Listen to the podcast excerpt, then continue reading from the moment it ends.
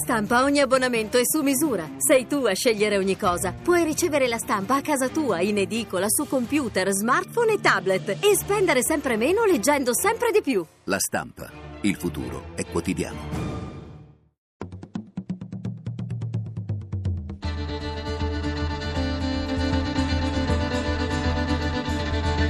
L'Argonauta. In viaggio tra libri e cultura. Nell'Argonauta questa volta parleremo di una radicale proposta di ristrutturazione dello Stato italiano, della riscoperta dell'eros mistico orientale, di una affascinante favola per adulti, di una straordinaria donna fatale prestata alla politica. Cari ascoltatori, che le istituzioni italiane si debbano quantomeno modificare sia per il tempo trascorso, sia perché in realtà non adeguate a quello che sono gli italiani, se ne parla da decenni, ma se ne parla senza alcun costrutto. Ecco adesso una proposta di riforma radicale che ha scritto un filosofo ed economista eterodosso, non solo, anche un pensatore ispirato dai precetti della scienza dello spirito. Fra i dieci saggi che erano stati convocati dal presidente napolitano per tracciare le linee guida di una serie di riforme urgenti non c'era Geminello Alvi, né ci poteva essere. Ad un eventuale invito avrebbe risposto con una delle sue battute di spirito marchigiano. Non ci poteva essere, ma c'è adesso il suo libro di proposte, sul quale sarebbe auspicabile un ampio e serio dibattito, che invece non ci sarà. Libri e politica di Riccardo Paradisi. Solo l'omerico Geminello Albi poteva scrivere un libro così spregiudicato e così radicale come La Confederazione Italiana, Marsilio Editore. Un libro immenso per lo stile con cui è magistralmente scritto, per la potenza delle immagini che contiene, l'erudizione enciclopedica, ma soprattutto la forza d'evocazione delle idee che mette in campo.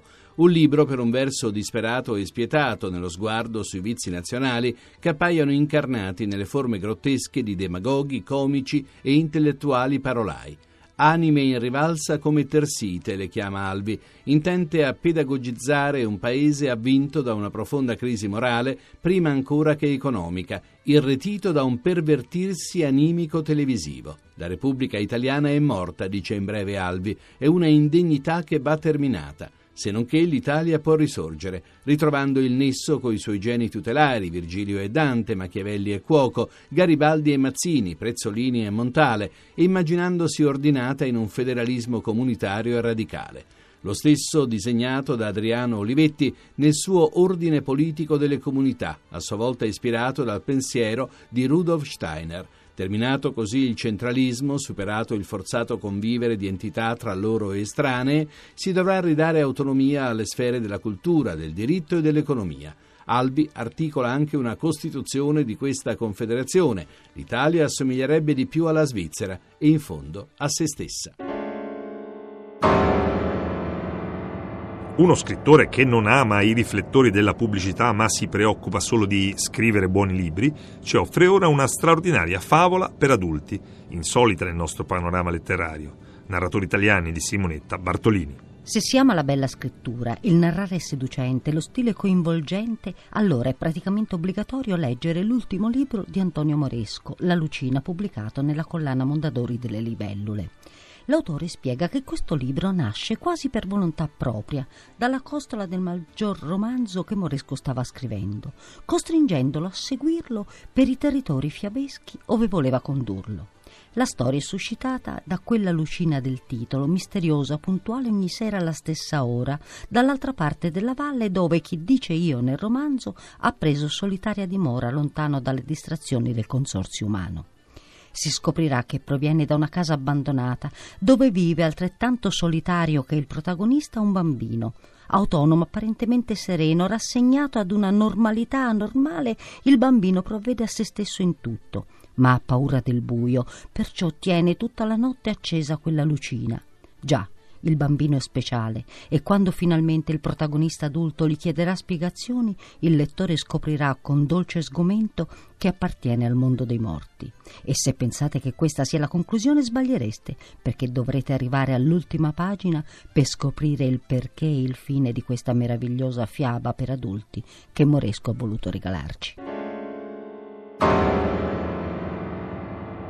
L'eros moderno è all'opposto dell'eros antico, ha infatti perso la sua dimensione trascendente. Uno dei rari studiosi di religioni che ne ha capito l'essenza è stato Mircea Eliade. Ecco ora un suo testo illuminante in materia in cui vengono mescolate anche esperienze vissute. Libri e religioni di Alessandro Giuli. Pochi intellettuali sono riusciti lì dove Mircea Eliade ha invece dato il meglio di sé, descrivere la potenza del sesso nella sua forma sacra, abissale, trasfigurante.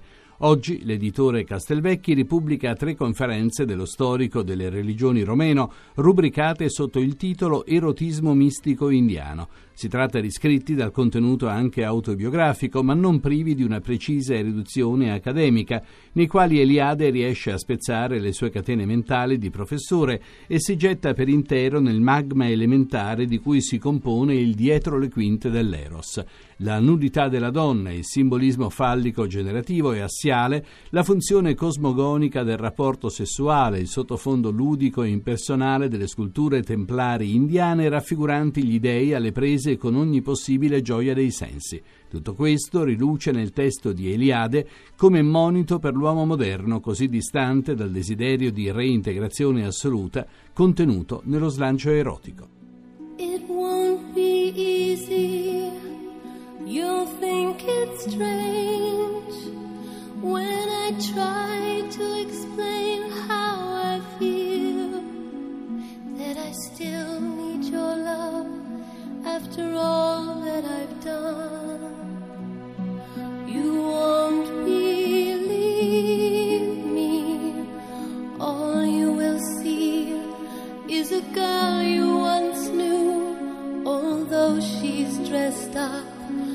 the nines at sixes and sevens with you.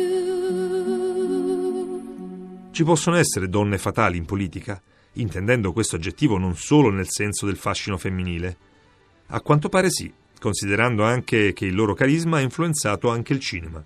Donne fatali di Mario Bernardi Guardi. Impegnata nella guerra contro il Fondo Monetario Internazionale, Cristina Fernandez Kirchner, presidenta dell'Argentina, rilancia il mito, mai venuto meno, di Evita Perón e decide, come ricorda Alessandro Grandi in un saggio apparso sul secondo numero della rivista quadrimestrale di geopolitica Il nodo di Gordio, di mettere l'effigie della regina dei Descamisados sulla banconota da 100 pesos, come dire Evita è viva e lotta insieme a noi contro i potenti prepotenti.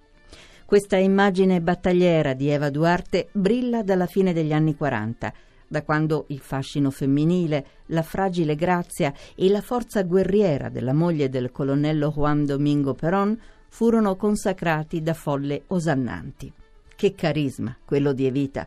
Emerge tutto in Evita Peron, populismo al femminile, un profilo biografico disegnato di recente da Giuseppe Brienza per I libri del Borghese, con prefazione di Carlo Sburlati. Una donna fatale? Eva Duarte? Addirittura una star come Madonna che nel 1996 incarnò il mito nel film di Alan Parker, seminando struggenti suggestioni con la canzone Don't Cry for Me Argentina? Perché no? Ma non si dimentichino mai i tratti paradossali di Evita. È bella, elegante e rivoluzionaria. Si batte per la sovranità nazionale, la giustizia sociale e la promozione della donna a partire dal diritto di voto. Niente femminismo, però, nessuna immagine caricaturale di una parità che appiattisce e nullifica, ma la difesa della donna nel suo enorme potenziale di sposa, madre e patriota argentina. Viva la rivoluzione e viva la differenza. E con questo ritratto politicamente scorretto, l'Argonauta conclude la sua corsa.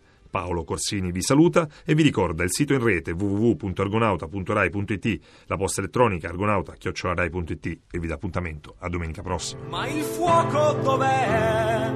L'Argentina lo sa, brucia dentro al mio cuore. Questa terra non ha colori che vuoi, i colori più accesi, sono le parole che vuoi, queste parole per noi, sono le parole che vuoi, queste parole